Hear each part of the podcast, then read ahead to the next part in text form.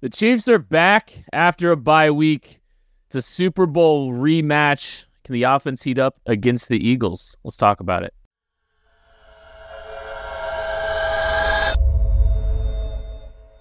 You are listening to KC Sports Network, proudly presented by Emprise Bank. Coming up, the latest episode of the KC Laboratory. Welcome into a live edition of the KC Laboratory presented by Emprise Bank member FDIC. It is a game preview. It feels like we've not done one of these in a while, Matthew. Yeah, uh, that's usually what happens when you come off the bye week. Um, you don't have a game to preview during the bye week, although we could have previewed our James Madison Dukes and their everlasting battle against NCAA, which has shot them down, and now JMU is starting to sue. And I can keep doing this unless Craig wants to jump in and talk about the Chiefs. I can keep talking about JMU's long-lasting legal battle with the NCAA. So it's up to you guys. No, I think I'd rather talk about the best team in the AFC. I think that that's what we should talk about. Not James Who Madison. Happens to be not James Madison. No, no, they're not. Listen, the way that they've escalated through the ranks, I mean, they want to join the NFL. Let's go ahead and move them up. Now they got to sit. Are they allowed? Season. Yeah, are they allowed to get to the playoffs? That's that's the no. The NFL doesn't have stupid rules about adding teams to their league and preventing them from being in the postseason. So instead, we will talk about our beloved reigning Super Bowl champion, Kansas City Chiefs. Do you know James Madison has an undefeated football and basketball team right now? I didn't. I, I did not. I didn't know basketball even started. They're ranked. They beat Michigan State in the I, first game. yeah, but it's basketball congratulations to our Dukes is all I'm gonna say. Thanks everybody that's hanging out. Really excited to be talking about a Super Bowl rematch. Uh, you know, this is uh it's fun just to be talking about a game, period. Uh just like the fact that the Chiefs are back. Obviously, you know, um, there's plenty of questions. You know, we're excited to see the post bye week version of the Kansas City Chiefs offense. And I think that's where we'll start today. And um, I just, you know, Andy Reid's historically been really good out of the bye. Historically, that's when he starts ramping up some of the younger players and starts giving them more and op- more opportunities, gives them that little, you know, mid-season opportunity to kind of reset, get right, get things kind of, you know, you know, give them a chance to breathe and then start really ramping up and I'm leaning on them a little bit more. Um, and and I think it's not just rookies this year. I think it's just I think role definitions are going to kind of start shaking themselves out a little bit. I think they might have started a little bit in, you know, before the bye week too. Like we can evidence by, you know, Skyy Moore losing some snaps here. But uh, just kind of curious before we got like, who do you want to see on the field for the Chiefs offense at the receiver position, oh. Matthew Lane? Until you clarified at the wide receiver position, I was about to answer with the Patrick Lavon Mahomes take. Um, so going to the wide receiver, I mean, it's the same answer that we all have, right? We all want to see Rashee Rice continue to get more and more snaps, get utilized in different ways. And at this point in time, we all, Justin Watson's still wide receiver one the last time I checked. So he's got to be out there. Whether or not that's, you know, a super high ceiling, he's got to be out there. And then it seems like you're trying to dance around. Is it the the veteran of the group unit and Marquez Valdes-Scantling that you want out there? I see a lot of overlap with his usage, his play style, how he works to Justin Watson, and it just really hasn't quite come to fruition for the Chiefs. So, what do you want to funnel that in? Do you want to get the youth of a Skyy Moore out there? Do you want to get the threat of the ball in the hands of Kadarius Toney out there? Like, I think they have a couple different ways they can go, and because of that, because all these guys, the speed of Mecole Hardman, because all these guys are specialists, you're not going to get a solid three wide receivers that play the majority of the snaps because they need all of them for different things. I I'm really got my eye on Kadarius Toney. Uh, I I thought it was very telling the way that Andy Reid approached the press this week when he was doing his media availability. I believe on Monday. We we had kind of joked. It's like, hey, listen, just come right out and say we're saving KT. Like, just you know, come right out and say it. He got about as close to that as possible. We played him seven plays last week. This is the direct quote. We played him seven plays last week we can play him more than that and still be okay. We just keep an eye on his leg and make sure we're repping that out the right way. That's the important part. That's Andy Reid saying, we want this man for January, February. So I'm curious to see do we start seeing a little bit of ramp up coming out of the bye week? Because frankly, waiting all the way until January, February, and then just turning the you know turning the dial all the way to the right, that's not how you do it. So you want to see a gradual ramp, and that way, if you identify, hey, we need to back it down, do it now. That way, you can back that down ahead of the playoffs. So I think maybe out of the bye week here, we've seen Kadarius Toney in the first 15 a lot. And we've seen him kind of sprinkled throughout the game here and there. I think maybe this is the week out of the bye here where we see maybe a little bit more Darius Toney, a little bit more focal point in the offense. Maybe we see the offense look a little bit better, flow, move the ball a little bit better because he's able to convert some of those plays that, frankly, other guys on this team just can't with the ball in their hands. So on that frame, how do you want to see? Where would you expect to see his usage go? Like, how do you want the Chiefs to use him more than what they already have? Well, I, am yeah. Go ahead, kid. Yeah, because that actually kind of ties into what I was going to talk about here with a little bit. With a little bit, I don't believe that. I think in I think in March and April when we were fed some of the conversation around Kadarius Toney as wide receiver one, I don't think the Chiefs I think the Chiefs were planning on it. I think the Chiefs had things in mind for how they wanted to get Kadarius Toney further involved. They talked about how they believed he could do more down the field. They talked about how he could do more as a as a route runner. I don't think that they I don't think that that was lip service. I think they believed it. It's just injuries and you know maybe a little bit of what we've kind of seen, you know, just inconsistencies in his performance to this point have kind of led to where we're at in the Kadarius Toney situation. So I think that there is more plans for him and him not getting an entire, you know, training camp probably gets in. I think they're going to try to utilize him or find out, try to find out if they can utilize him more as a more traditional receiver. And I think they're going to find out soon. And I, like I said, like to Craig's point, I don't think it's just all of a sudden in January he's going to start running digs and no. comebacks and fades and posts, whatever. I think you'll start to see that integrated a little bit more and him utilized in those in those opportunities a little bit more. And I think it happens like this week. Like I think this is the this is the turning point where you're going to start seeing him getting involved a little bit more, you know, as a traditional receiver. So I, I think it, I don't side. I think it's more than that. Yeah, yeah, I'll play the other side. I know I'd play this. I, I let me see it. I mean, before I can even remotely say it's going to happen, let me see it. You know, a little bit because we have the most Maddie answer ever but we haven't seen it with the Chiefs. We haven't seen it with the Giants. We haven't seen it with the Gators. Why are we going to see it now after the bye week of his next year in the like? It's just it for me. I I'm not saying it can't happen. He clearly has all the movement skills in the world to run any route you could ask him to. It's just there seems to be a disconnect with Kadarius Toney and how to use those elite, you know, top of the line movement skills into running routes on time, reading leverage to get open as an NFL or just a wide receiver in general. So like I just got to start seeing it before I'm ready for it. I don't, the Chiefs haven't done it through nine games. I don't think that if he could do it, they would just not be doing it. I think there's clearly a reason he hasn't been out there. They're not just saying, oh, you can run all these routes really well, but we're not going to have you do it.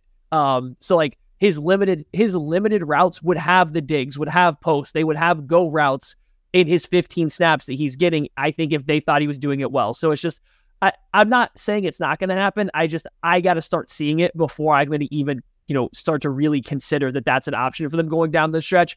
Personally, for me, I think your your jump for the wide receiver positions, the other two young guys, and Rashee Rice starting to figure out how to get open versus man coverage more. Like right now, seventy percent of his production is coming on curls, slants, and digs. That's what he's running. Those are his three routes. They are all short to intermediate in breaking routes. The majority of them are coming from the slot. I think you might start seeing him, and we've seen it. His route tree's expanded, his usage is expanded. He just hasn't been as efficient in those reps. I think that's the area of the lowest hanging fruit for this the wide receiver position to improve is him getting more efficient on these other routes because we've already seen him be effective at some wide receiver esque things. Now it's going to be expand, and then also in Skyy Moore. I, I, that one also feels like a little bit of a long shot, but they do seem to trust him. They do put him out there to play wide receiver, like a legitimate wide receiver spot. I think you're going to continue to see that. Maybe they try to force feed him more looks than they did to start the year to see if they can kind of jumpstart the whole the whole wagon. Yeah, I, I do think that if you see a serious uptick in the wide receiver usage and production, that it's going to come from those two guys. Uh, My Kadarius Toney takes is I'm fine with him just getting the manufactured touches because, frankly, after that first 15, we don't see as many of those. Like we just don't see, you know, kind of the the layups. Go get a bucket. Go get the offense six yards on an easy play. And I think that KT can do that. It's just he's off the field after the first 15, and they are having to rely on Rashee Rice, Skyy Moore, you know, uh, Justin Watson, MVS, and that group so far has been a little bit lacking outside of Rashee Rice's, you know, recent increase. I do want to see how they use Rashee Rice though. Like I really am curious. He's going to come out. We're going to see him a lot more on the boundary. I know that you know he he started the season primarily in the slot, has gotten a lot more boundary reps as the season's gone along. Do we see him start to match up with a Darius Slay and a James Bradberry on the outside a lot more? Is that where they see, hey, we can take advantage of these guys a little bit by running him out there, by putting him in those positions? I, I think that that's really, I'm, I'm with Maddie here. I think that's really where the big increase comes from. If there's one to come from the wide receivers this, you know, in the second half of the year, I just want to see maybe a few more of those easy layups. Try and scheme some of those from this offense. That way you're not constantly in second and nine. You know, get yourself some more second and threes to where you can feel a little bit more comfortable with where you are as an offense and stay ahead of the sticks rather than it just feeling like you're pulling teeth all game long. And Matt, I talked a little bit about it, uh, the film when we did on the KCSN Discord. Access to that when you subscribe to the KCSN Substack, you get to be part of a pretty cool Chiefs community. We do film breakdowns and stuff over there too. But just you know, it, it, there's been some predictability in some of their play calling. Like the second Broncos game, it definitely felt like they were holding on to some stuff and just trying to do a Andy Reid get by without the A call sheet game, and they were running a lot of simple stuff. They were running a lot of predictable plays that they've run, a lot of their basic staples, things that we see them run a couple times every single year, trying to generate some easy completions, trying to generate and get some of these guys involved. And I could see them going back to that a little bit too. Just uh, if if they don't feel like they're going to be able to, you know, lean on, you know, a lot of, you know, coverage or, you know, route adjustments by this young receiving group, if they don't feel like they're going to be able to do that, then go get into your bag with the manufactured stuff. Go get into your bag with with some of that kind of stuff, and at least get the ball in the hands of your playmakers on design concepts. Can I, and can I tie this into the Eagles? I mean, I guess a little bit, now, right? Like, I feel like we should yes. maybe match it. Okay, the Philadelphia Eagles secondary's kind of been buns this year. Um, it hasn't been particularly great, especially especially up the middle. We'll talk about safeties and stuff, you know, probably later as we go. But even Darius Slay and James Bradberry on the outside haven't been as good as they've been in the past this year. Their age is starting to show up. Um, on the year, they've given up eight touchdowns and only come away with two interceptions. Their completion percentages against, their QB rating against, it's all pretty it's all been pretty bad compared to like you know what we think of them. So it's just I think it's worth noting that the Chiefs have a favorable matchup in this game. You might not need to run these as we're talking about these side adjustment stuff. You might be able to Andy might just be able to call up designed routes and make things quote unquote a little bit simpler, like he was doing down the stretch, and get guys to just end up being open, especially on the outside. Like outside corners haven't been shutting guys down. And on top of that, they're having the third highest average depth of target uh, throwing outside the numbers against the Eagles this year. Like the Hmm. ball's going over eight yards down the field, almost nine. It's the third highest in the league throwing outside the numbers.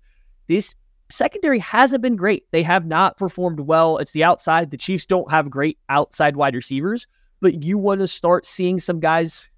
You want to start seeing some some plays being called, being designed to get some guys open. I think this is a pretty good week to kind of get the passing game to get on track, especially to get some wide receivers to get some confidence and feel like they're involved in the game plan. You know, just to get right, mouth. just to get right game. Watson on the field, Matthew Lane. We're just we got a we got a get right game against the AFC or the NFC one seed. Is that what we're talking about here? Just against specific people on Yeah. that defense right there. We'll, You know, we'll get to some correct. of the rest of the defense, I which know. is scary. but we- yeah. I yeah, I can't believe we're already at this Eagles game. Can you believe we're this deep into the NFL season? We got to make every second count. With DraftKings Sportsbook, you can make the most out of every game day. Bet on your favorite teams for a shot at winning uh, big bucks. Uh, bet on your favorite teams for a shot at winning big bucks. New customers can score 150 instantly in bonus bets for betting five on any matchups. You know we're going to be talking about this Chiefs Eagles game in a little bit. Get in in on the action with DraftKings Sportsbook, an official sports betting partner of the NFL. Download the app now and use code KCSN. New customers can score 150 instantly in bonus bets for just five bucks on the NFL. Only on DraftKings Sportsbook with code KCSN. The crown is yours. Gambling problem? Call 1 800 Gambler in New York. Call 877 8 HOPE NY or text HOPE NY in West Virginia. Visit www.1800gambler.net. Please play responsibly in Connecticut. Help is available for problem gambling. Call 888-789-7777 or visit ccpg.org on behalf of Boot Hill Casino Resort, Kansas. Must be 21 or older in most eligible states, but varies by jurisdiction. See DraftKings.com slash sportsbook for details and specific responsible gaming resources. Eligibility and deposit restrictions apply. Bonus bets expire 168 hours after issuance. Terms at sportsbook.draftkings.com slash football terms. What's up, Chiefs Kingdom? This is Tucker Franklin from KC Sports Network. Thank you for listening to today's show. Make sure to follow us and subscribe for more Chiefs content wherever you get your podcast. If you want to support us further, you can shop the latest collection of KC Sports Network merch in partnership with Sandlot Goods. You can find hats, shirts, hoodies, and more at sandlotgoods.com. You can click the link in the description for more information. Hey everyone, this is BJ Kissel. We'll get right back to the show. I just need a minute to share some important news, but as always, thank you for the support. The KCSN Foundation just launched our third annual Soul of KC holiday raffle and toy drive, and it benefits Operation Breakthrough's Christmas store. This campaign has raised more than $35,000 over the past two years, helping provide a better Christmas for kids in our community. And it's simple. We sell raffle tickets for a chance to win any of the more than 20 fantastic prizes that we have available this year. It's things like a Travis Kelce autographed full size Chiefs helmet, or a Chris Jones autographed jersey, a George Karlaftis jersey. How about a Patrick Mahomes autographed mini helmet? We've got gift cards to local restaurants like Capital Grille, Mission Taco Joint, or Third Street Social. You can find the full list of prizes on our social media accounts, or you can click the link in the description of this show. Again, all of the proceeds go to buying presents for Operation Breakthrough's Christmas store, and you can get tickets now through December 4th. Help us continue to help others because that's what the KCSN Foundation is all about. We're driven by the search for better. But when it comes to hiring, the best way to search for a candidate isn't to search at all. Don't search match with Indeed. Indeed is your matching and hiring platform with over 350 million global monthly visitors, according to Indeed data, and a matching engine that helps you find quality candidates fast. Ditch the busy work. Use Indeed for scheduling, screening, and messaging so you can connect with candidates faster. Leveraging over 140 million qualifications and preferences every day, Indeed's matching engine is constantly learning from your preferences, so the more you use Indeed, the better it gets. Join more than 3.5 million businesses worldwide that use Indeed to hire great talent fast. And listeners of this show will get a $75 sponsored job credit to get your jobs more visibility at Indeed.com slash BlueWire. Just go to Indeed.com slash BlueWire right now and support our show by saying that you heard about Indeed on this podcast. That's Indeed.com slash BlueWire. Terms and conditions apply. Need to hire? You need Indeed. Yeah, secondary might stink for the Eagles, but that front for them is uh terrifying, some would say. Um we just got this done seeing this offensive line struggle against the Miami Dolphins. A lot of games up front. And this is a terrifying group to be lining up against. Hell, after that was the last performance we saw, Matthew.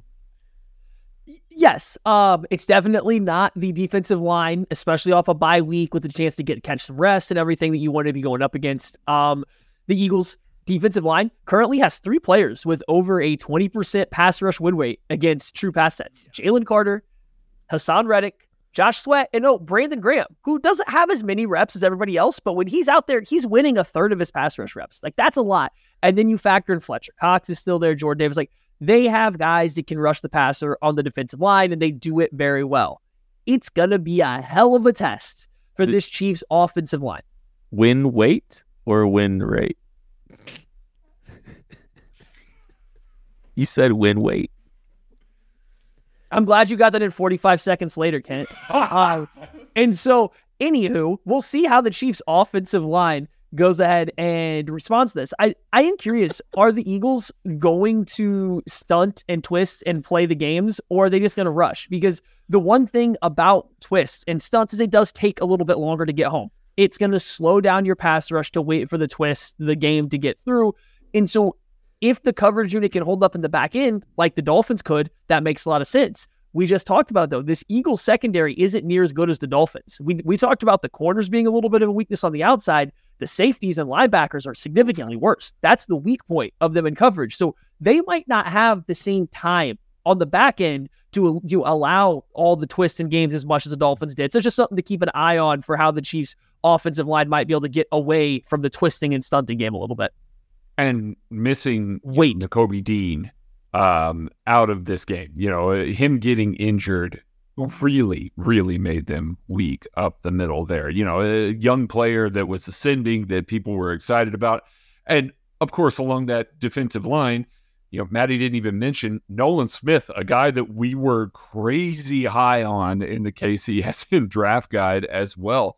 They can just throw wave after wave of players at this offensive line. And unfortunately, there are some really bad matchups for the Chiefs offensive tackles. Like there just are. Yeah, Jawaan Taylor hasn't been as smooth or, you know, as fluid up the arc as we saw him last year in Jacksonville. Certainly has something to do with the fact that he's not allowed to kind of live on that line, you know, that, that he was in Jacksonville. And so that's in his head.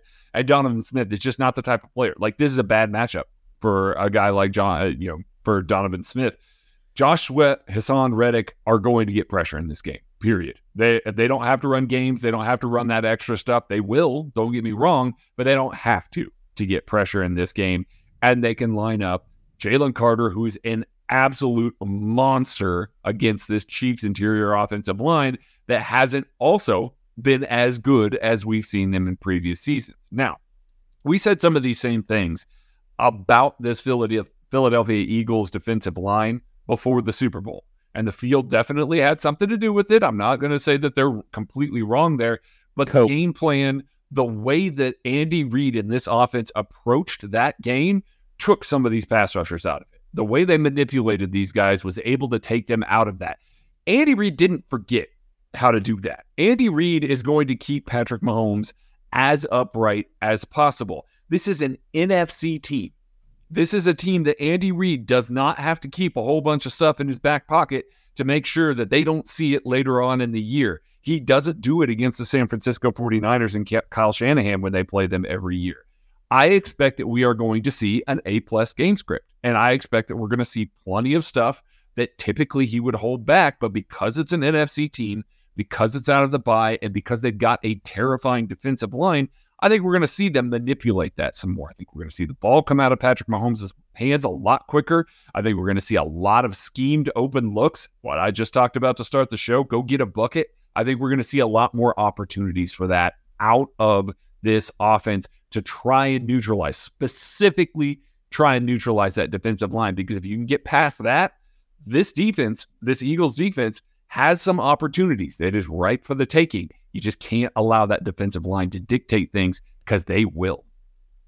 I think Andy Reid's one of the best at neuter at neutralizing pass rush. I think you should go with neutering. Yeah. I didn't mean to. Uh, That's how you don't wait. They're not. They're not 45 playing the. Cleveland Browns. our our weight of success on saying words correctly has not been particularly high today. How is how is it you two that's doing that? You, you haven't had to you haven't had to pronounce a name yet, so it's just True. give it time.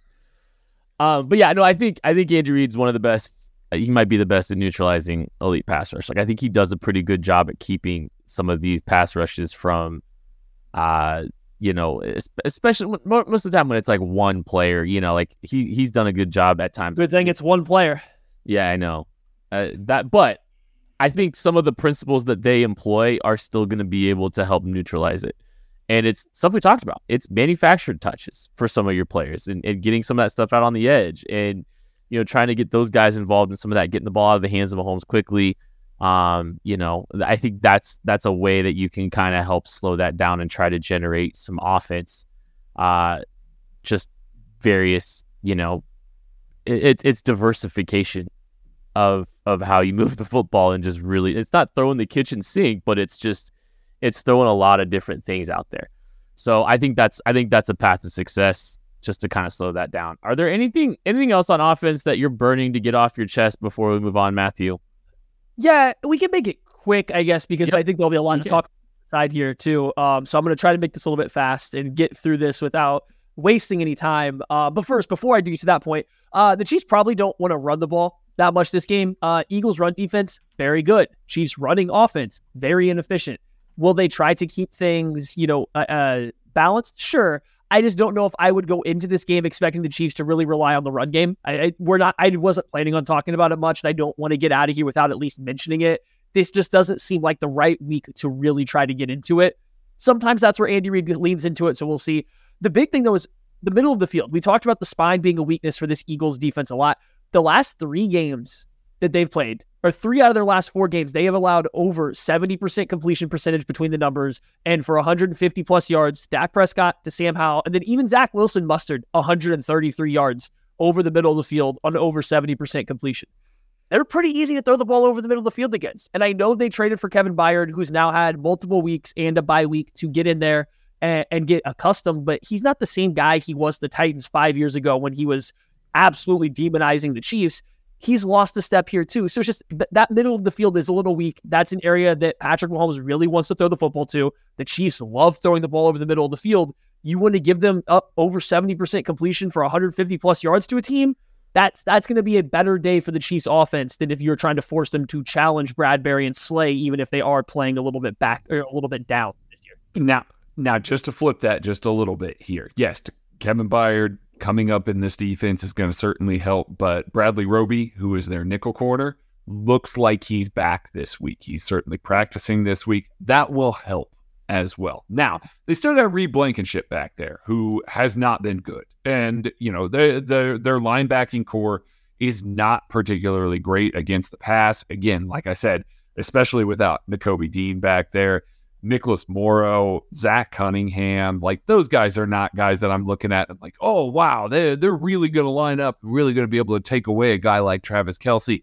All focus is going to go towards Kelce on this, and that's going to leave them weak in some other areas of the field. Like I just see opportunity for that, and then yeah, to bring it all the way back to what Maddie started with, the Eagles are the number one rush defense in the NFL. Like they they have been outstanding against the run. I know we all want to see this team have a little more balance than they've had in some games this year where they just they refuse to run the ball at all.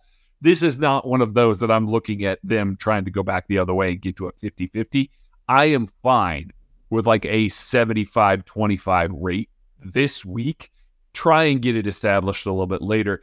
I don't want to run into the teeth of, you know, Fletcher Cox, Jalen Carter, you know, uh, Jordan Davis, like Milton Williams. Those guys are terrifying. Just don't, don't. You are asking. Sounds miserable. You do that. Yeah. I will say inside zone twelve times. I think they could. I no, I think this. I was gonna say. I think this is a week that you could kind of maybe get into some gap stuff. You could kind of get into some of that and mix some things up. Like blocking from different angles is something that can help uh, neutralize rushers. Uh, you try to a little wham action. You know, then they're thinking every time they're getting upfield. Um, I don't know. I think that like if you're gonna run, if you're gonna add more, you know, gap stuff into the mix, like this is a week I think you do it. Players to watch is presented by Tickets for Less. Go Tickets for Less. Promo code KCSN will get you the best guaranteed discount available on the site. Make sure you're taking advantage of that. Again, Tickets for Less. Promo code KCSN for your Chiefs tickets. Craig, who is your player to watch on offense? My player to watch is Trey Smith. Trey Smith has been arguably the best interior offensive lineman for the Chiefs over the past three, four weeks. And he did not necessarily start the season that way. Aidan Hutchinson gave him the business a little bit in week one. And we were talking about how maybe he wasn't living up to some of that. I feel like he's improved. I feel like maybe, you know, Creed Humphrey and Joe Thuney have made more mistakes as of late this is a game where having somebody that can anchor, having somebody that can handle power the way that Trey Smith does is going to be paramount when you're going up against a guy like Jordan Davis and a guy like Jalen Carter. Those guys are still going to get wins. Don't get me wrong, but Trey Smith having a good game. You know, it, like if we look back to week one, Jawaan Taylor against Aidan Hutchinson, Jawaan Taylor won far more than he lost. And I know that the big story coming out of that, oh, Aidan Hutchinson had a great game, wasn't against Jawaan Taylor. If we come out of that talking about, or coming out of this one, talking about Trey Smith having a good game against Jordan Davis and against Jalen Carter, the Chiefs are going to have time on offense. He can really, truly dictate some of the way that things go up front. And that is the way that the Eagles can really make life rough on this offense. So, a player to watch is Trey Smith. For me, uh, my player to watch is going to be Noah Gray. Um, I think the Eagles learned last year in the Super Bowl that once they started slowing down Travis Kelce and giving him extra attention, it made it difficult for the Chiefs' offense until Juju Smith Schuster really stepped up in that, in that Super Bowl win, right? And Juju Smith Schuster ain't walking through the door for the Chiefs right now. Somebody else has to step up. And I wouldn't put it past the Eagles to challenge the Chiefs to win with these unreliable, less consistent wide receivers right now. If that happens, somebody else has to make that step up. Noah Gray might be that guy. He's made some big plays for the team this year for the Chiefs. Uh, the Chiefs right now are top five in both 12 and 13 personnel usage. The Eagles don't see a ton of 12 or 13 personnel usage against them, but the few times they have seen 13 personnel, they've given up some big plays to the pass. They've allowed teams to pass on them out of 13 personnel. The Chiefs might go a little heavy. They might try to make the Eagles live in base defense, be a little bit more static in some of their looks and stuff like that. And I think Noah Gray becomes the matchup guy that's going to be hard for them to match up with as extra attention gets paid to Travis Kelce. So I don't know if Noah Gray is going to have, you know, 100 yards in this game, but a couple third down completions, maybe one big play where he slips by some guys on play action. We've seen it this year. I think this is a game where they might really dial up his number a couple times. We spent a little bit of time talking about Rashee Rice, but I want to make sure we are talking about him again because I am so excited to see what he does coming out of the bye week. I know Maddie talked a little bit about his usage, uh, what it looks like when he gets back into the fold um, you know, once we get back from the bye week. But man, I'm just, I, I can't wait to see what the manifestation of it is, and I think he's going to have a good game. You know, I, I think they're going to try to find ways to get him a few more manufactured targets, uh, try to get him more involved in that capacity because he's just so explosive with the football. You've got to get that guy involved, but also just I think in the traditional sense, you know, I think that you know he's going to, um, you know, kind of find some ways to, uh, to get involved you know, within the confines and within the structure of the offense. We need to talk a little bit about some some DraftKings props that we like on this game on this game because I've got one. I know like I uh, Rashee Rice's is 42 and a half. I like that one. Uh, but I've also got another one. But Maddie, give me your DraftKings prop for this game. Oh, I mean, I mentioned it and it's going to kind of go against what I just said, but it doesn't matter because he's that guy. I think Travis Kelce, coming off a bye week, sitting there listening to everybody talking about how he's not paying attention to football. He's doing all this other stuff. He's got some, you know, uh, the girlfriend's parents, his parents in the crowd. We know this guy likes to get up for big games. This is where he this is where he comes alive. Here we are, Monday night football against his brother. All the family members, all the moms and dads are in the crowd watching to see what he does. I think he has a big game. We also talked about it. This Eagles don't ha- they don't have a good middle of their defense. Even if they want to double team him or throw extra guys at him, this isn't the Miami Dolphins where they're coming have a bunch of coverage linebackers and multiple good safeties and one of the best nickel corners in the NFL. This team is not equipped to take away Travis Kelce. So I am taking the over on Travis Kelce receiving yards, which is 75 and a half. It's been a while since we've got there. It's been a few weeks. Teams have been taking him away. I don't think that continues to happen. Andy Reid's going to find a way to feed his horse. Travis Kelce over receiving yards in this game. My pick is Drew Tranquill over five and a half solo tackles. When Drew Tranquill has been the primary linebacker for this team in games that mattered, weren't blowouts or anything like that, he has had that. He has averaged much more than that. This Philadelphia Eagles offense uh, that we're getting ready to talk about versus this Chiefs defense Drew Tranquill is going to be very important for keeping them honest. He's going to have a lot of free looks at the running back. He's going to be the only one that's really tracing him with somebody else tracing after Jalen Hurts with some of their option game. There are going to be plenty of opportunities for Drew Tranquill to get tackles in this game.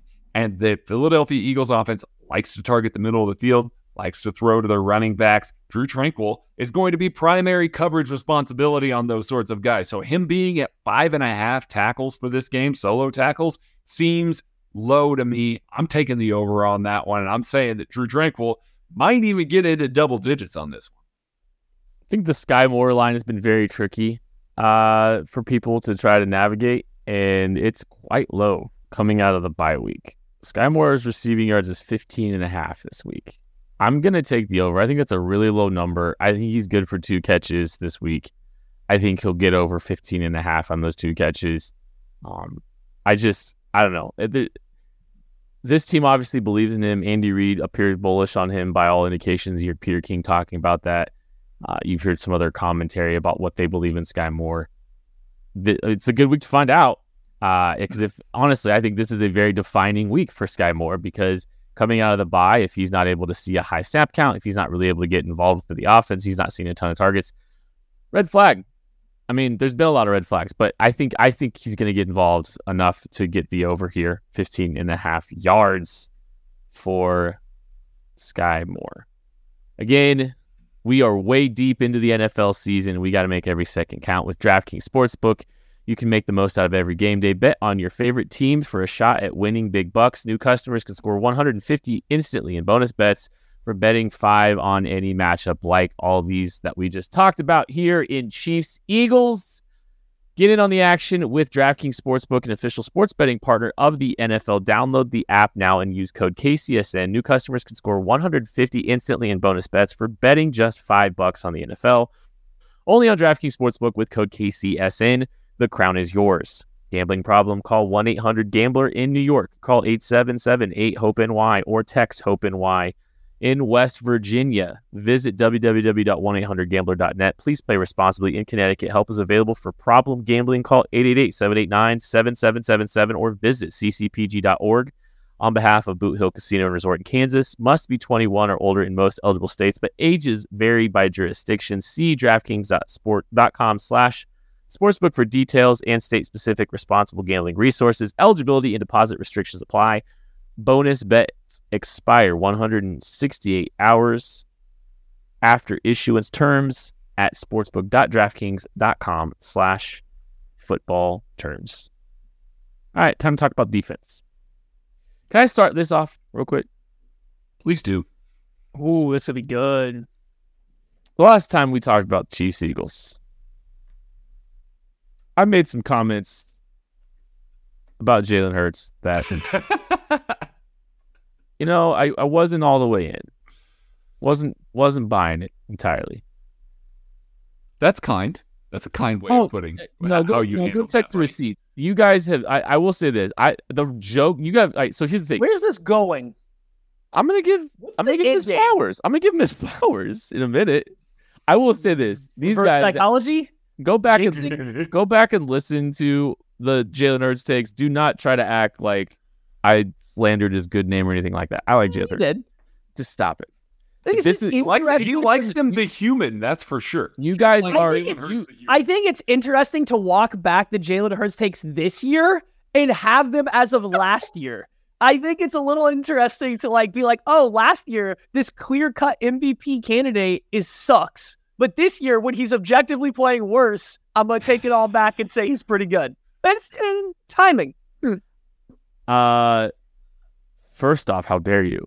Second off, don't don't act like I I I I I I stand by my receipts on him. I just want to say he played out of his mind in the Super Bowl, and he is still he's done some things in the passing game in spurts that I don't I didn't expect out of him. I've been impressed with him. Maddie, you're ready to tell me that he's objectively worse this year. Is it because of the injury, or do you think he's just been worse? I don't think he's played as good this year. I think teams Interesting. I think he's I think he's been playing better in the regular season than he did. I think th- I think he's played better in the regular season than he did last year as a passer. I no, I don't think so. Um, I just don't think so. I don't. I don't think that's where he's been. I think, and part of it's been their offense. They've been trying to figure out new stuff. The run game hasn't been working as well, so that's put more on Jalen Hurts' plate. And so maybe that's more of what it is. Is he's having to burden more of the load right now. And it hasn't quite played out as good as they wanted it to, or as it did last year when the running game was working as well. But more so, I just think that he's been forced to create a little bit more this year, and that's never been a strong suit. He was never great at that last year, but he's not been great at it this year. Wasn't and the Super Bowl?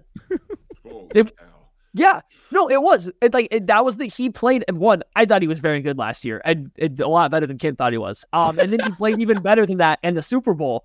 Um, but the way he played in the Super Bowl was a little different than how he had played all year or what he had done up to that point in his career. This year, it seems like teams have done a better job making him play like that consistently. They're taking away his first read more often. They're not letting him just kind of pitch the ball to what the pre-snap coverage look says he should and it's making him get not just go through his progressions, but it's making him have to create sometimes, and that's not a strong suit. He is not the greatest throwing the football late into downs. He's not the greatest when he's having to scramble and make throws on the run. Again, Super Bowl notwithstanding, that has not been his strong suit as a passer throughout his career and especially this year. So maybe it's just coincidental that teams have played them better and the rushing game isn't working as well, so it's making his play not look as good. But I don't think he has been as good this year as he was last year to this point.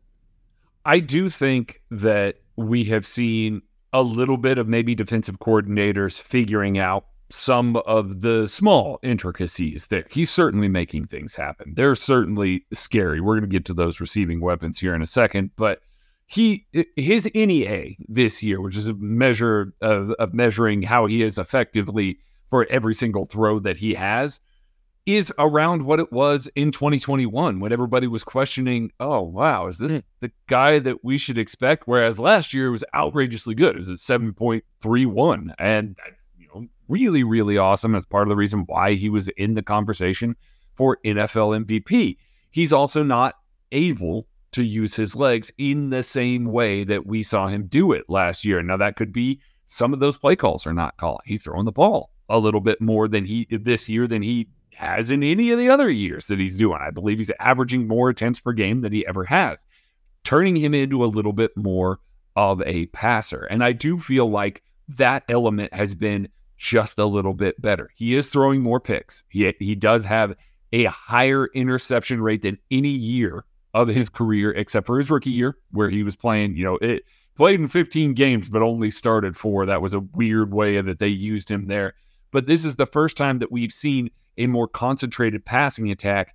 And so there are going to be some of those things that kind of revert to the meat a little bit more. He's still a very good quarterback. As a matter of fact, he's still easily within my top five or six quarterbacks. Like I think he's way up there and is a terrifying offensive weapon for for sure.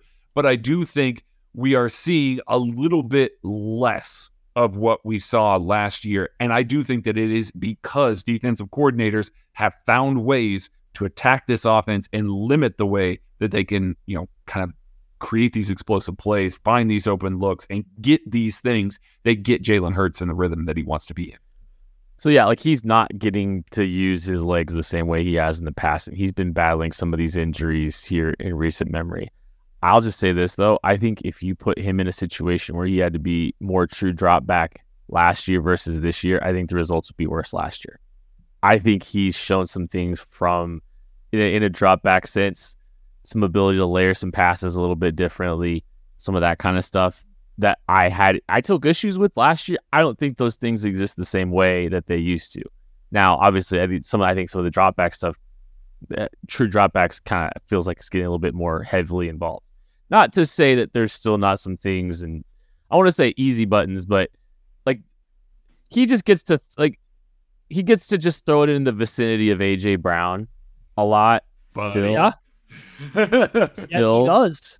and just good things just happen. Not Like- just AJ Brown, DeVonta Smith. I mean, like, uh, just parlay that into all of their weapons. And Dallas Goedert started to come on now. Like, okay, things are getting a little bit harder for Jalen Hurts this year because teams have figured him out maybe a little bit. And because his mobility and his ability to run has been figured out maybe a little bit, and the rushing game isn't working quite as good.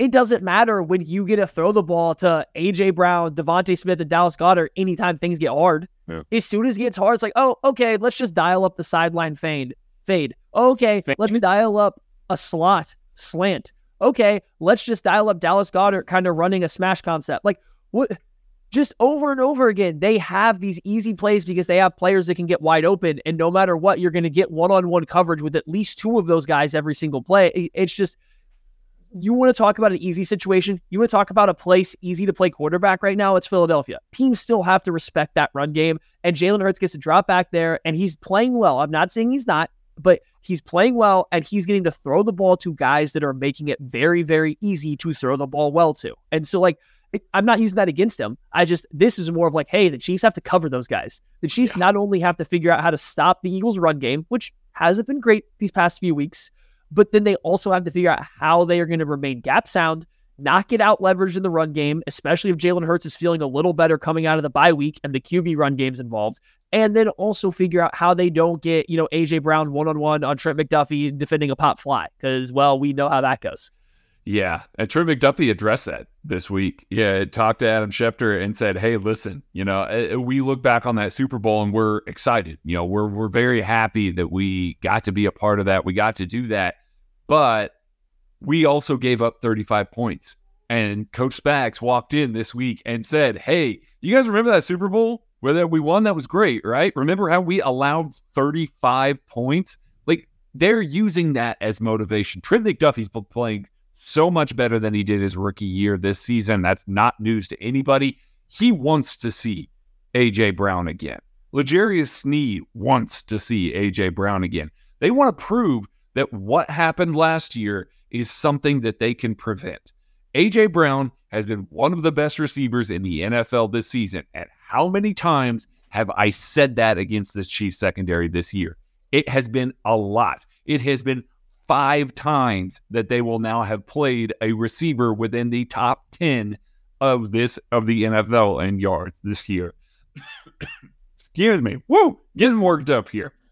But he wants this. They they they all want this opportunity to show that they can stand up, that they can defend the passing game in a way that we have not seen this Kansas City Chiefs defense do in a long time. They did it against Tyreek Hill. They did it against Justin Jefferson. AJ Brown is just another guy here in this series of playing against elite receivers that they've got to stand up and shut down. One more thing before I get out of here and let Kent go after this.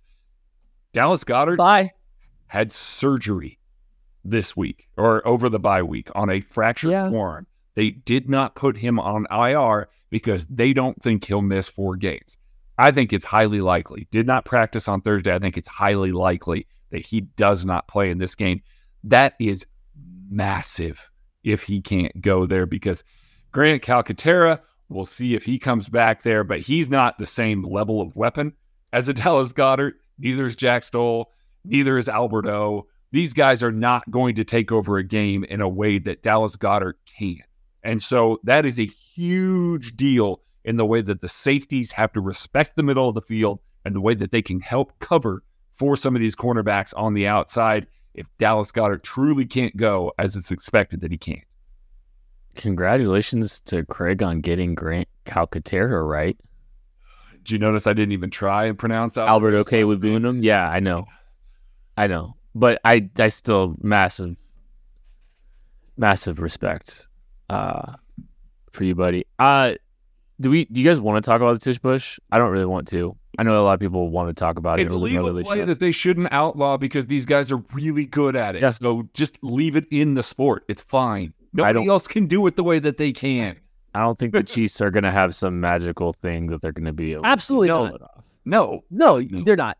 Um, and it's going to be annoying, just like it was in the Super Bowl. I mm-hmm. I find the play highly annoying. Um, if it gets banned, I'm not going to be upset. I'm not saying it should be. Don't yell at me. I'm not saying it should be banned, but if it gets banned, I I'm not upset because I just find I thought way too much about what I would try to do to stop it against a team that was very good at running it, and I don't have answers. I don't have anything good, and that's what makes it really annoying. Is I can't even come up with a theory on how to stop it other than a line and a reverse tush push play and hope they don't throw the fake the fake out pitch and have nobody ready for it. Like that's all I can possibly have for it. I just I find that annoying, but it should not be banned. There's no reason it should be banned. It's just a very annoying play to watch. And honestly, both teams quarterback that can squat like Jalen Hurts. Yeah, and like the way to stop the way to stop the tush push is for teams to stop calling it because they don't want their quarterback to get hurt. So if Jalen Hurts does get hurt by it, then you know I'm not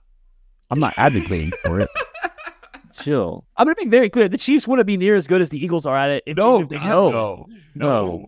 No. They tried it with James Winchester as the point man. Didn't work. Okay, hold on.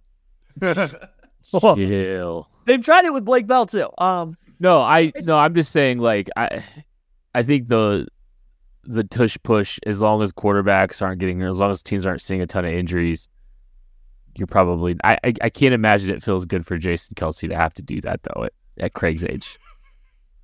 you know, you think that man, he seems pretty. He seems pretty excited about it anytime he talks about it. Like, I'm sure it's not fun to have a bunch of 300 pound guys laying on top of you, but like, he doesn't seem to mind when it works as well as it does. So, like, I don't, I don't know. I really don't know. I don't, I don't have a good answer. I've like tried that. I would literally, you're most likely going to lose it anyway. So why not try something wild? And uh, the Chiefs did, didn't didn't they? Didn't they try to send somebody to jump over the pile like at the snap and try to time that, and it didn't work? I think in the Super Bowl. It was Um, something like that. I don't remember. I, I remember the only way that the Chiefs were able to stop it was via false start. So Yes. for one of those. Yeah, Yeah, and I think I thought about it. Just and teams slant- aren't you can't you can't slanty line. you can't reverse. I don't think you can reverse. I you said like reverse tush push your alignment because I think teams would much rather them just run the QB sneak, get a fresh set of downs, and try to stop them on a different, you know, in, in a different way. Because like they're not going to give up an explosive to try to stop the tush push, the brotherly shove. I'm sorry. No, it's the tush push. It's not the relish shove. It is the t- it is the tush push. Um, yeah, I mean, like, I maybe maybe teams won't do that. Just that's the only way I could come up with. I thought, you know, maybe you try to just to slant and hope you guess right, like a like a goalie in uh, soccer, how they're just guessing on PKs. I mean, I I know there's probably reads and tells from the person kicking, but like for the most part, they're just kind of guessing aside. You just guess which direction you think Hurts is going to go and try to catch him in a slant, but. I still don't even know if that works because the offensive line is firing off on a signal. They're going to be faster than you every time. I, I don't have an answer. So it makes it one of the most annoying plays in football for somebody that wants to understand why things are working, how you want to stop it down. This works because they know the snap and they're really good at it and practice it a lot, and the other team doesn't. And so Yeah. it's just an annoying play. The other way to stop that, keep them in third and longs. Don't uh, win on early downs, which with their rushing success right now, you've really got to just stay stay gap sound up front and then trust that your corners and safeties can do what they need to do against guys like AJ Brown and DeVonta Smith, who are excellent football players and are still going to win plenty. But if you can do that, get them into third and longs because making Jalen Hurts a drop back passer against everything that Steve Spagnuolo is going to dial up because he does not like the fact that they scored 35 points against him means that you're going to have a lot more success. So just just don't allow them to get mm. in those sorts of situations. Yeah. Yes. Easy. Just don't allow, just don't just don't allow me to get in the third and Don't seven. allow yardage. Well, it's, I think there's I think there's three. there's something to be said about like how do you yeah, like how it's yeah keep them out of third and three but how do you you know how do you play like it's it's it's Im- not impossible but like just trying to keep them from getting into a fourth and one like do you adjust your calls to try to Yes. say okay like like let's you be- have to. you know third and seven you've got to play it different you know you can't let First them and ten is first and seven every single time. Yeah. Like it everything is when you get to second down, it's like second and five. Like you can't Yeah. treat it like even a second and ten. Like you have to play like if it's inside, yeah. If it gets to third, it's just it's not even one yard though. I mean, yes, you have to mind it's not even first and nine, it's first and like seven. If they get to third and three, they're gonna run it twice. I mean, like that oh, that's all it's gonna be. So it's just it it makes it very difficult. It's good for them. Um, we had non tush push stuff. Um, blitzing Jalen Hurts is still effective when teams can do it. Like it's still pretty effective. He holds the ball a little bit. He starts to scramble. Again, it goes back to changing the picture on him, making things start to get a little bit dicier and make him have to kind of hold it. So like, you know, when he's blitzed, his his uh, completion percentage drops down. His time to throw is go actually goes up just a little bit when he's blitzed, and he has seven touchdowns but five interceptions. So it kind of becomes a little bit more of a big play hunter when the blitz is coming, and he will be willing to make mistakes. And once you, if that blitz gets pressure, which the Chiefs have been excellent on, Kent and I kind of did a little bit on the film room that he was referencing earlier. What Spags is doing with his blitz game right now is diabolical. And I think the Eagles and Jason Kelce in particular are good enough that they will sort out some of the protection stuff better. That every single time a DB blitzes, it won't be a free rusher like it was against Miami, and it won't be an unseen free rusher like it was against Miami.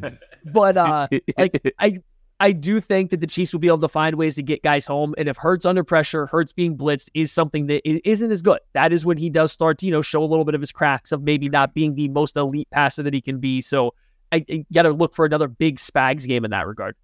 Yeah, J- Jalen Hurts holds the ball on average for three seconds a mm-hmm. drop back. It is yeah. one of one of the highest times of throw in the league. And I mean, when you've got that offensive line in front of you, and you've got guys like AJ Brown and DeVonta Smith who are going to get open. Just give them a little bit of time. It's going to happen. You're going to structure your offense around some of that. So, yeah, it's got to be about either winning with the blitz, a big Chris Jones game. That would be great to see out of the bye here. He's a guy that can dictate that. A big Charles Omenihu game. George Karlaftis continuing his torrid form. There are avenues for this defense to still win up front against this. It's not like this, uh, this Eagles offense is good. It's great. Like it really is legitimately good, but it's not something that this defense and it, God, it's so good to say this. It's not something this defense can't handle. And they have handled it. They've been up to the task for almost every single game this season. So, yeah, I'm looking at this Eagles offense. I'm like, yeah, I see all the ways that they can win. I see all the avenues to success. But I've said that multiple times this season so far, and Steve Spagnuolo and this Chiefs defense have answered the bell every single time. I just expected it. Spags in his bag. Players to watch on the defensive side of the ball presented by Tickets for Less. Promo code KCSN gets you the best guaranteed discount on Tickets for Less. Again, promo code KCSN, best guaranteed discount on your Chiefs tickets that you probably are trying to get to go to this incredible Monday night football game. Craig, who'd you play to watch? L'Jarius Sneed. It's Love it's it. LJ. Um, he's been following around number one receivers all season. Like we we know that, and we know that he had a lot that was said towards him after that game. You know, either there were a lot of conversations. AJ Brown had a lot to say. AJ Brown's going to be very up for this game because he wants to show that Super Bowl was a fluke. LJ is also going to be super up for this game. So much so that Trent McDuffie tweeted a tweet with AJ Brown's face on it, and then it got deleted shortly afterwards. They've got a game plan to try and nullify AJ Brown, and LJ is going to be a big part of that. So I'm expecting that he's going to come out. He's going to be up for a massive game against another top wide receiver one style player, and he's going to show up and he's going to handle business because that's what he does. AJ Brown's going to get his still, but L'Jarius Sneed's going to come up and he's going to pop him in the mouth the way that he did against Justin Jefferson, and we're going to see this dogfight. I, I am not going to be surprised if there are personal foul penalties between the two of these because there's going to be a lot of bad blood about midway through this game. So I'm expecting this for LJ so much coping by so much coping by the Eagles too, all off season. It's gonna be hilarious. If the mm, we'll talk about it in a second. Anyways, oh, rants coming out. It's a twofer for me. I'll be quick because I want to hear rant. Um, Josh, Joshua Williams and Jaylen Watson. Whoever's playing opposite of Sneed is the guy that I got my eyes on because, well, AJ Brown, DeVonta Smith, both really good. If you're gonna give help to AJ Brown, if he's gonna get some extra help his way, that's gonna leave a lot of one-on-one coverage to the other side you were going to have to hope those guys can hold up. And well, we have seen DeVonta Smith with the Eagles want to get him involved is really darn good at football. And I'm really afraid of Jalen Hurts throwing the ball outside the numbers to DeVonta Smith downfield because he's been, well, those guys have been exceptional at doing that. It's not where I would say the Chiefs' defensive strong suit is. It's actually over the middle of the field, an area where Jalen Hurts throws about half as often as he throws outside the numbers. So not necessarily the best matchup across from L'Jarius Sneed, just when you consider the talent and where the Eagles like to attack. It's cop out, but I'm going with Chris Jones. It's kind of been a you know a little bit slower couple weeks for him. I don't know, you know, he maybe not quite been the same since he popped up on the injury report. You know, five six weeks into the season, not been as consistent as we've seen out of him in recent memory. I it's coming out of the bye health. If that was a concern, you know, we're gonna get him back uh, back, you know, a little bit more healthy. Uh, six career. I think this is kind of like a I don't want to say it's a defining moment for Chris Jones because it's always going to be defined by January. But I am kind of curious to see what kind of energy effort he has. You know, getting closer to the wrong side of thirty, coming off an injury and having a couple rough weeks. This is a big bye coming out. Cam Jurgens does look like he's going to be back for the Eagles, so they are getting some interior offensive line help. It looks like uh, for their starters, but I still like Chris Jones in this game. All right, let's predict this game. Matthew, Why? this is wrong, but okay. Um, coming out of the bye week, Andy Reid's very good. Going up against NFC teams that the Chiefs won't have to play on their way to the Super Bowl because they're in the NFC. Obviously, Andy Reid usually opens up the playbook a little bit more, or rather likes to dig a little bit deeper into it to test things out. See, like the 49ers game last year or various other matchups against, you know, NFC teams throughout his tenure with the Chiefs while they've been on this run, right? So we have things setting up well for the Chiefs. Great out of the bye week. We have a, a coach that will usually open things up a little bit against an opponent. An NFC opponent. I also think the Chiefs coming out of the bye week have reworked some stuff. I do think they're going to come out with a little bit different look to the offensive side of the ball, which will be a little bit more difficult probably for the Eagles defense to handle. This isn't to take anything away from the Eagles who are going to be doing all of their own adjustments. I just think on their side, things are probably going about as smoothly as they would hope, right? Like there's not a lot of stuff that necessarily needs to be changed for them. Their coverage hasn't been ideal, but you're not going to change your coverage structure, scheme in the middle of the year, so on and so forth. So I give the Chiefs a little bit of an edge in that. So for that reason, I think you get a Chiefs offense that comes out and looks like they have some teeth. They have a little bit of bite finally, something that we've been missing for a few weeks. And I think you have a defense. I'm glad we talked about it. Steve Spagnuolo came in and challenged these guys because of how that Super Bowl went. I think the defense isn't necessarily riding high on beating the Eagles in the Super Bowl because of how it went for them. I think the defense fights back a little bit. The Chiefs offense shows a little bit more. The Chiefs win a close one, 27 to 24, but we feel pretty good coming out of this game. Yeah, I, I echo a lot of those same sentiments. Steve Spagnuolo wants to prove that this defense is, you know, for real. And he has every single game this season. Like it just has happened over and over and over again.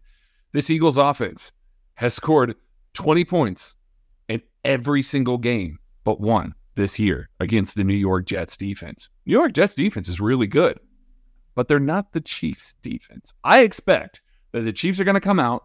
They're going to put a lot on the plate of Jalen Hurts and this offense. We are going to see the Chiefs offense come out and move the ball effectively enough throughout the game. I don't predict a high scoring game here, but I'm going to say that the Eagles make it to 20. The Chiefs allow a 20 point offensive performance, you know, for only the second time this year. And then they're going to turn around and the Chiefs offense on a late Harrison Butker field goal wins it 23 to 20 in this one. So I, you know, like I think you, we it's documented the Chiefs' struggles this year does not look the same like it has, you know, specifically on the offensive side of the ball. It's not how we are accustomed to watching this team have success. Um, we are watching a lot of teams in the NFL look a lot more flawed and less scary than we have in recent memory. The Eagles have the best record in the NFL right now.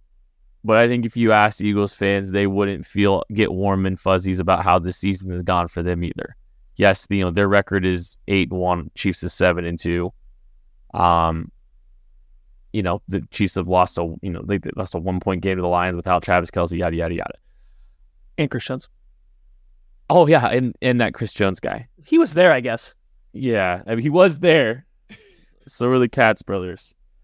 Uh, but yeah, I I know like the Eagles are going to be up for it for the because this is their Super Bowl because they didn't get a ring in February because they didn't win the Super Bowl because they blew a lead and weren't able to uh, do finish the job. And Patrick Mahomes on a high ankle sprain was able to to ruin their season. Um, and so I know that they're going to be very motivated by the fact that they're uh, you know it's it's it's their regular Super season Super Bowl like it was for the Bills, like it's been for other teams, like it's been I don't think it's going to matter. You know, I, I, think I think the Chiefs, Andy Reid out of a bye. I think this team really tried to build an identity on offense. I think the defense humming.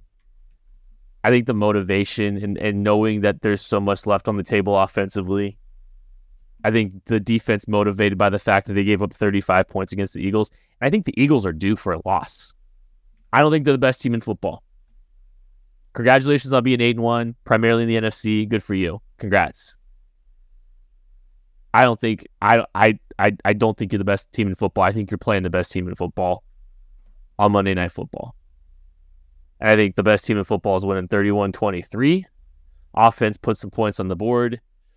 Late touchdown makes it a little more interesting. How about that?